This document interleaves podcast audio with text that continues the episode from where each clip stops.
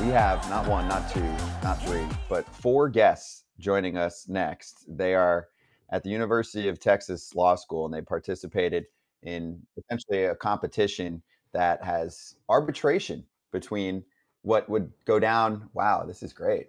Six shot uh, between a, a, player and his camp going up against a team in their camp. So, um, you know what? I'll do it this way. I want you guys to introduce yourselves. And uh, so let's start next to AJ, because I am learning all of you and your names for the first time. So AJ, and their, point and their, to and their favorite team too. How about their favorite team? Introduce yourself. Yeah, sure. Favorite team, and then we'll run through a little arbitration talk right now. Go ahead. You're up. Hey so everyone, so uh, my name is Nick. I'm a third year law student here at U Texas, and I'm a huge Mets fan. So let's go Mets. Uh, I'm Ryan Faulkner. I'm a 2L here, so a year below Nick. Uh, I'm a Rangers fan, so really riding high for like the first time in my life. Hi, I'm Wade Witcher. I'm a second year law student here at the University of Texas, and I'm a Yankees fan, and it's an honor to be here with the Todd father and Kratzy. thank you. Thank I'm you. Don. Oh yeah, Don almost 3L and a Rangers fan as well. So good, good year for us.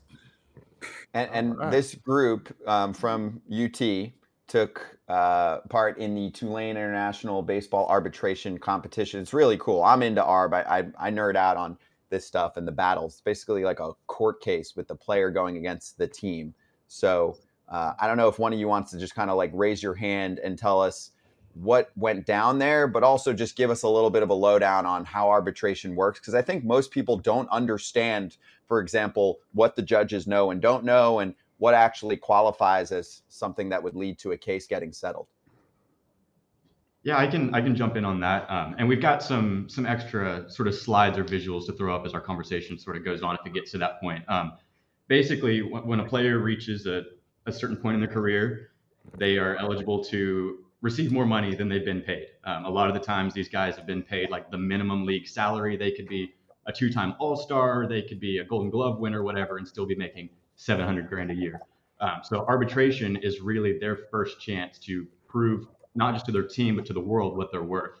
Um, and so the the collective bargaining agreement with the MLB and the Players Association sets out these six factors that an arbitrator can, can uh, consider. We've got them up on the screen, but things like the how the player performed in their most recent year, if the team's doing well, if they've got a history of injuries, um, and then really the the big one that it all comes back to is the sixth one, the comparative uh, salaries of other MLB players.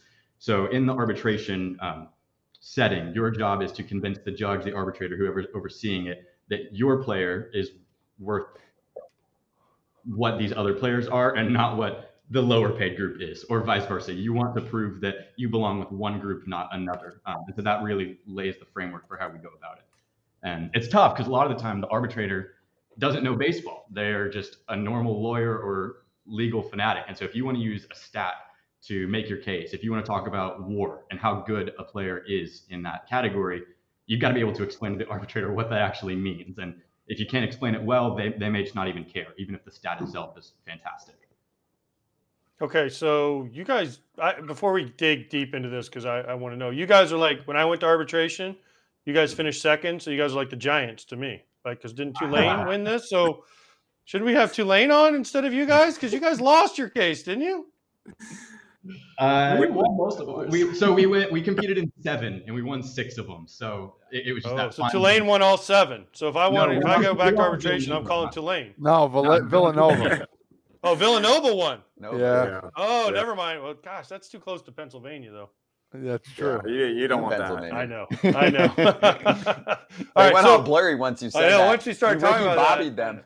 They hey, uh, if you're not first, you're last. Yeah, right? I got the, got the camera switched so, now. No, but my, on a serious note, like, are all the all the cases for arbitration are they finished for this year? Are they all done uh, this year? No, I believe know? they go. You guys just file until... and trial like teams do now. I know uh, what it's going to be going up until the end of February, I believe, is whenever all of the all of the cases will be resolved. I know there's at least one going on today.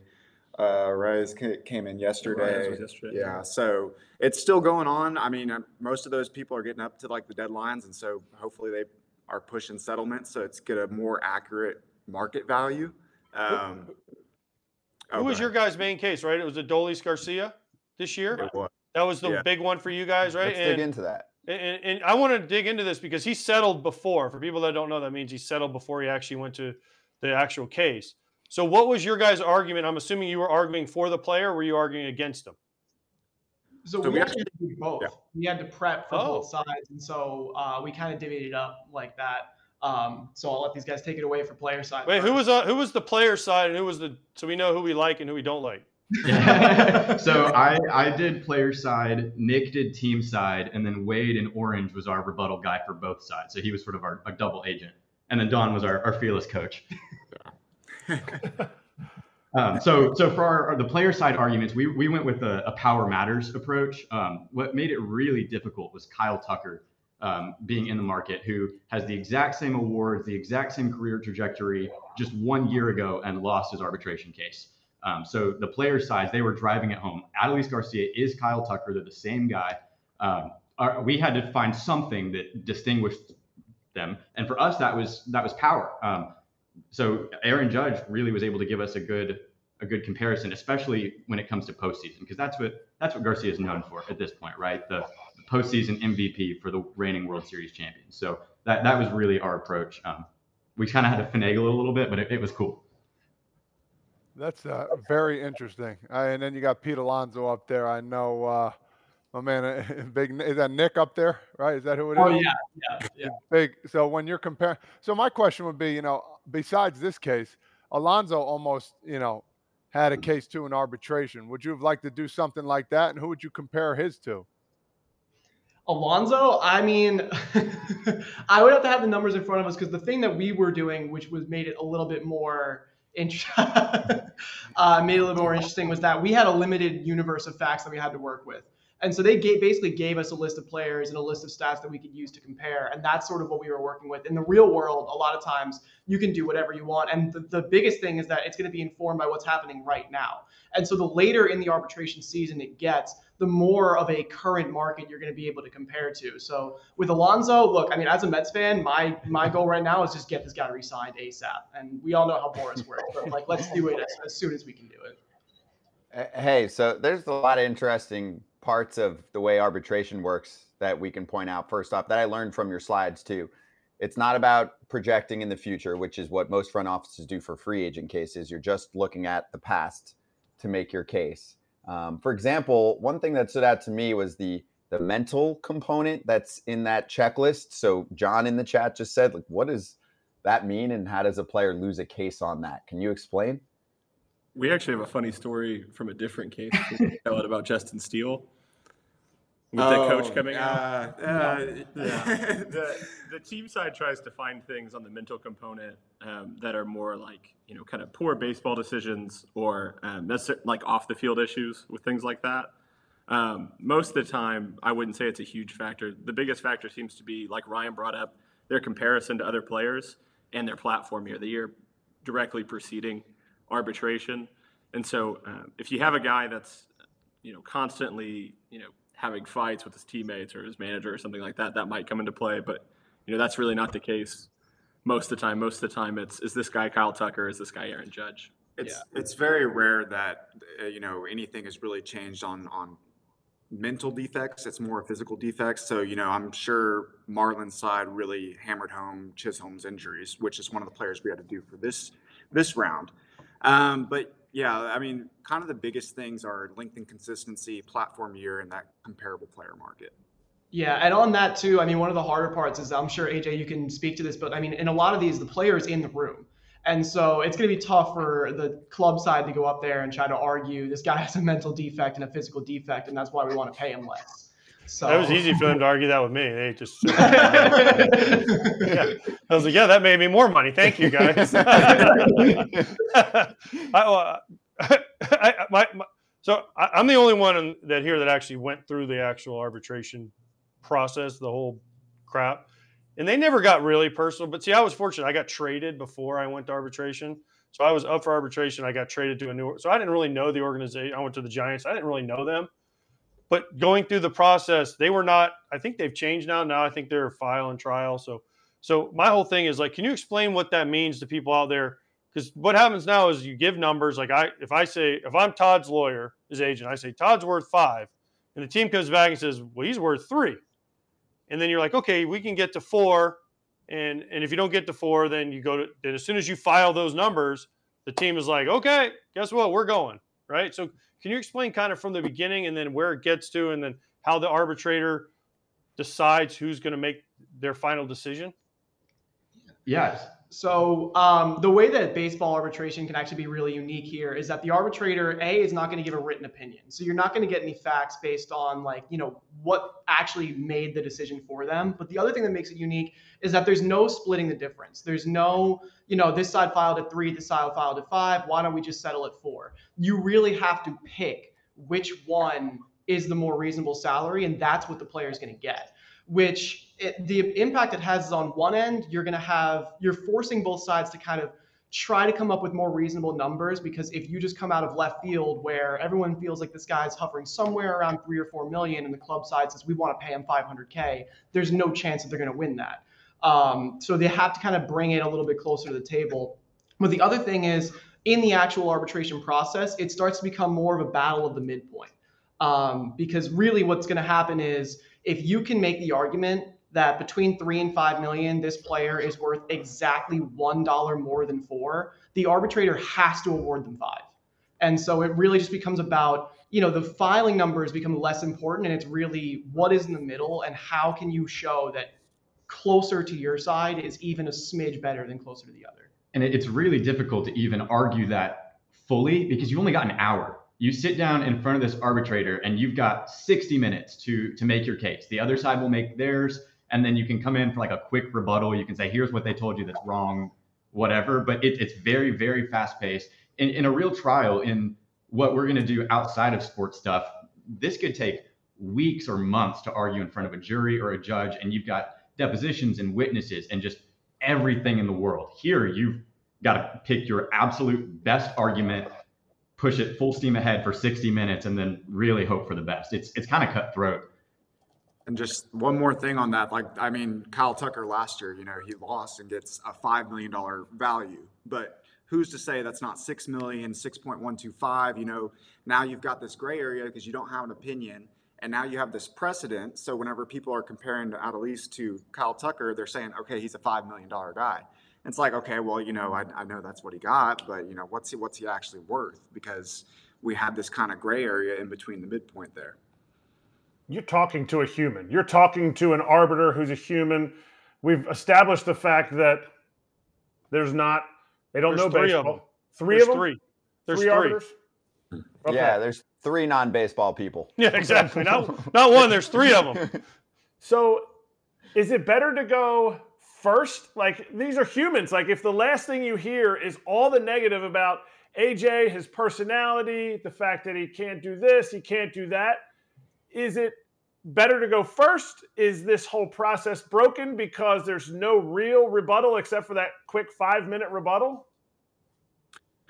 So it, not in our competition, but I believe in uh, in you know real life. Um, you get it's the case in chief for the player, then case in chief club, then uh, rebuttal player, rebuttal club, and then there's a little three minute like surrebuttal for the player. So you kind of get the last little word in. Uh, but but it is interesting because you know kind of in this form, the last real word goes to the club side, whereas in the regular court system, the plaintiff, the person trying to make their case, they get the last word uh, to kind of kind of make their last point, and it's it's kind of a tough balancing act because somebody has to have that last word. Um, and you know, there's only so much you can do in that surrebuttal kind of point. So, And then one of the downsides of going first, honestly, is the fact that, as you guys pointed out, you are not dealing with baseball people. You are dealing with labor arbitrators. You are dealing with people that just don't really know this stuff that well. So a lot of the time you're spending, if you're going to try to get into advanced statistics or you're going to try to get into the details, is just trying to explain to them what it is you're talking about. These people don't know what war is. They don't know what WRC plus is. They don't they don't know these numbers. And even more so if you're trying to compare them to other players. And you know you're talking about something like the eye test where it's like you just take two guys like Adolis Garcia and like a Trey Mancini and it's like they both just bring wildly different things to the table. But if I can just strip that away and show you a sheet with numbers on it and I'm showing that to somebody who's never seen these two guys play they don't really know the difference. And so when you're going first, you kind of have to explain all that stuff on the front end, and that might actually take away. Whereas when you're going second, you can kind of just piggyback off of all that intro that the other side did. All right, Wade, I'm putting you on the spot here, brother. You were the guy. You you were for the team, right? I was on rebuttal for team and player. Uh, Okay, so pretend you're you're rebuttal for team right now, and I'm on Garcia case. Hey, you saw him in the playoffs. The guy dominated through the playoffs. He should be making this certain amount of money. There's no way in heck he shouldn't be making this. All the home runs he hit, he helped his team dominate through the playoffs to a World Series. You're up. you know, being on team side wasn't my favorite thing, but uh, the thing about Adolis Garcia, I think one of, where you see his weaknesses is in his strikeout numbers, and when you look at um, the power benchmark that has been set in the market, you have guys hitting over 100 home runs throughout the course of their pre-arbitration career, making what our midpoint was at six and a half million. Everyone who was above six and a half million that was a power hitter like Adolis Garcia had gargantuan power numbers. And while his power numbers were better than the guys we felt were below the midpoint, they were not deserving of an above the midpoint salary. That's not my opinion, but if I was on the team, that's what I'd have to say. Is his strikeout numbers. Very good. Very Um, good. Very good. He had a very bad. He didn't have a second year that was commensurate with his rookie and third year, and so it's, it's inconsistency. And I would try and qualify the postseason as like an 18 game stretch that could have happened at any time, and he just got lucky basically. Yeah, I'll, I'll, Wow, all right. I'm gonna I'm I'm gonna tag laughing at you. Uh, Nick, no, I actually, saw you I, giggling. I'm I'm I'm text I'm texting Adolis right now exactly what you said. If, I, Oh boy. Uh oh no. if I can Guys, tag just in for a 18 second there, meaningless um, games. Meaningless. I do have Those his games phone mean number nothing. though. I, I I could hit him up next time. We'll get him on the show when you're on. That'd be more fun. way. Hey, can we show like this John? arbitration then. Yeah, exactly. Can we show this Jon Heyman tweet too? So, you know, and yes, there are still cases going on. I know our fans pointed out Alec Bohm's case is actually today with the Phillies. But Heyman goes, Vladdy Jr. off a so-so season got a bigger raise than Luis Arraez following his second straight batting title. Arb continues to make no sense. What do you guys think? If one of you wants to take the reins here, studying this intensively, do you think that it's stupid? And if so, how can we do it better slash differently? I mean, my vote is let's have people that understand baseball because I just think generally these judges are like, oh, there's 10 cases this year. Let's like have it be 5 5 or 6 4 so that they don't fire us for next year because both sides can fire judges if they feel like they're being too tilted on one side or the other. It's a lot of eyewash in my mind. Yeah, well, so one of the most interesting things, which I think Nick pointed out, is the fact that they don't actually like write down the reason that they came to the conclusion that they did. It could be any reason in the world that swayed them one way or another, and future people in next year or two years from now can't definitively say Arraez lost because of X, or he would have won if he had this number instead. It's just so out there, but it, there's also just no consistency between the years. So the last couple years, uh, team side has won about 70% of the cases. Um, the process as a whole, at least up to now, we have felt like favors the team side. But with where we stand right now in this current cycle, players are up seven to four. Uh, so it, we, we don't know what's caused that shift. It literally could just come down to these arbitrators this year are more player friendly. Uh, so I'm, I'm with you in at least bringing in guys that know baseball. They don't have to be like longtime agents or work for the MLB, but maybe like, did you play baseball in high school? Check yes or no. You know, something to prove that you know what you're talking about and are, are capable of making an $8 million decision. What I'm hearing Yeah, is, well- is uh, Ryan wants them to know ball. So I'll, I'll say this. That means thing- what is there? Three. Ca- there's three cases left. It's seven four.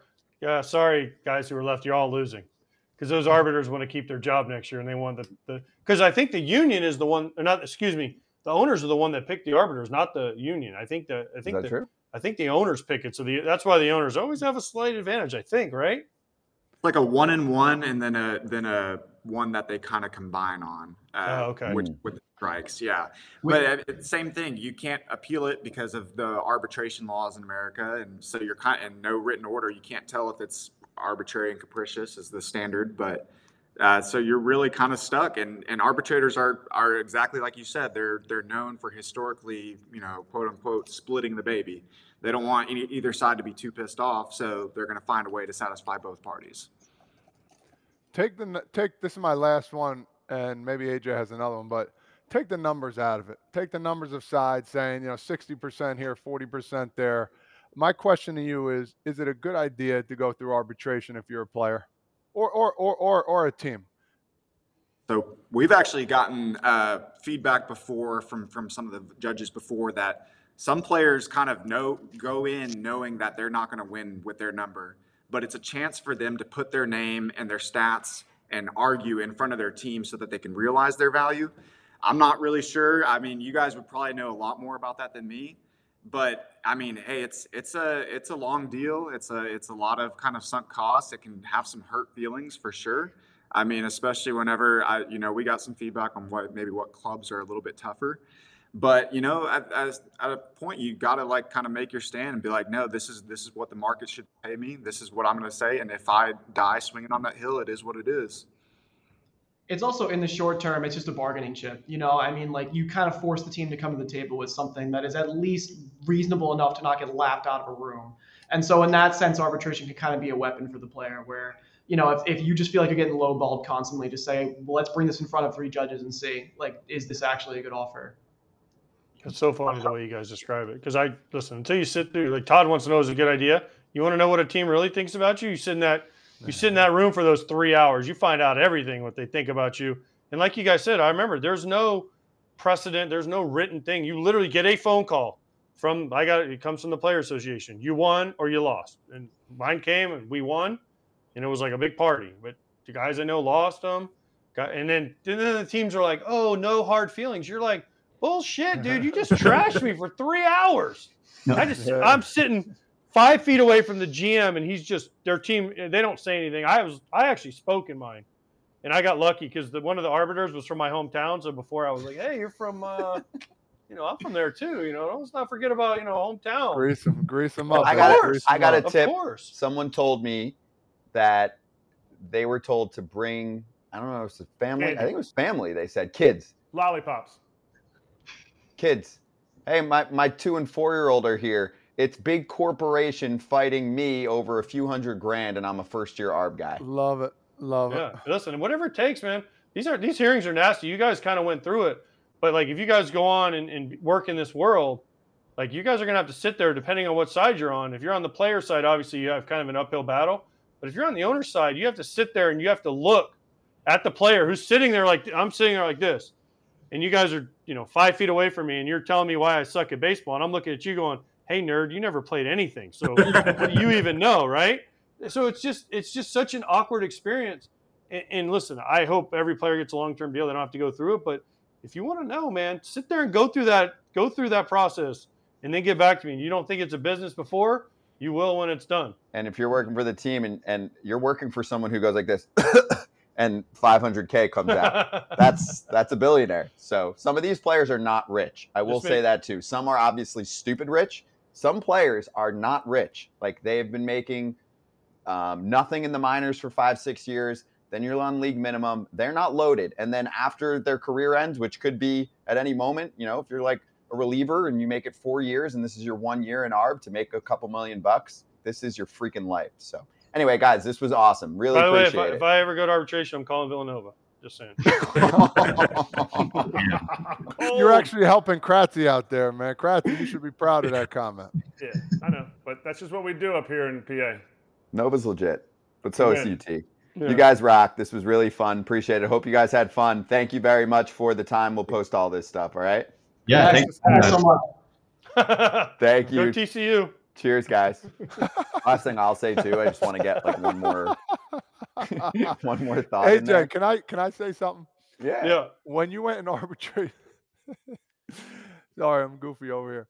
Did they bring up anything about you fighting uh, the guy at home plate? Barrett? No, that was that happened after, so no. Oh, bro, did they No, bring no, anything you- like, uh, yo, that's- yo, see, this I got guy's a lucky. pain in the ass. You guys are pain. They would have brought things up to me like, Oh. oh, man, he, he fought Adam Eaton back in the day or something. That, that's what they would have I- said I- to me. the my famous thing that I bring up is is when I was doing when I was sitting in the room and they like don't react. So you're sitting there and you're just like and you're trying not to get mad. You're trying not, and you're, you're just you're like they're lying. This isn't Oh, true. gosh. This this isn't true. And and the thing they brought up, they said, well, one of the things I had like four pass balls that year, and they're like, well, Jason Varitek only had three pass balls, and he catches Tim Wakefield, the knuckleballer, and I'm like, I literally grabbed my agent and No, he sitting next to me, doesn't. and I'm He like, doesn't. he doesn't catch him. It's Mirabelli, and he's like, just just, just stop. And then that was like one of their big arguments. It was Did you like, guys rebut that? we didn't even. It was such a stupid argument. We couldn't even. But you have to. But my do guy that. did say something. My the guy because my your agent, I talked, my agent talked, and then the Players Association has a couple guys that are in there too. Michael Weiner before he passed away was in there. So and, and mine mine was a big deal. I actually went last in my year because I actually got the highest salary for a catcher first year arbitration ever in arbitration. So and when I won it, it set like a new standard, right? So Michael Weiner was like, "Your case is super important. We're putting all our eggs into your case." And then when they won, it was like a big deal because they were super because it raised the bar. I like by like a million. I went from like the low, the highest had been two five, and I got three five, and that was like the biggest payday for a first year arb catcher of all time. I mean, twenty years ago. Sure. So, but it was a big deal. So the union really wanted to win that. And they're like, we're going to have yours last. We put the biggest cases at the last. We're like, you're going last. And I was like, oh God, I hope I win. I'm glad you spoke too. Th- th- That Oh, yeah. resonates for me. I mean, if you can speak, you should speak. That has to play a little bit of a factor. It also shows that you can speak. Like this dude is contributing the mental components. He probably gets up and he can speak in front of his teammates too. If I'm a dumb arbiter that's never watched a baseball game in my life. But no, they just had me walk through my day and what a catcher does more than, an, and, and you know this, Kratz, a catcher does has to do more than a regular position player because we have to prepare for pitching and hitting, Mhm. right? And then defense and everything, you know, that comes along with it. So they just wanted me to be like, hey, explain to why catching is harder. Because one of the arguments for the team is always, well, the catchers don't play as much. Well, why not? So then you have to explain, well, listen, I get hit in the shoulder and the face and the balls and the shin. Oh yeah, and by the way, yeah, you can't play every. I mean, you Mhm. know, so it just it, it it's a fascinating. I'm so happy we had those guys on. I know I was giving them shit, but I mean, it's pretty awesome they get to see this, and I hope I hope people pay attention to it. And again, if you're a player and you want to know, go go because you will find out real quick if the team likes you. Mm-hmm. I just have one line uh, complaint. Adolis Garcia is still an ARB at age 31. He's in the same process of ARB as Jazz Chisholm at 26. 31 Wow. years old. You have multiple years left of ARB. Yeah, That's gotta he came over from. Cuba later. I understand, but still, that's ridiculous. I mean, especially the way that teams value decline in your 30s. 30, Yeah. you're, you're getting into your 30s and you still have to go through ARB. No, Mm. I'm out on that. There's got to be a limit. What? I was 38. Were you really 38 for ARB? I Did didn't, you- I didn't. You didn't I didn't file, go to arbitration, but I didn't collect enough service time until I was 38, and then they kept me on the roster. The rooster. That is insane. ARB So needs wait, to so they- stop at 30. So they didn't. De- they didn't uh, non-tender you. They actually, and then you settled, obviously, because you didn't go. Right. Yeah. I mean, it was it was just a formality. We were so close on the number. It wasn't even really. Can I get this? No. Well, how about this? Perfect.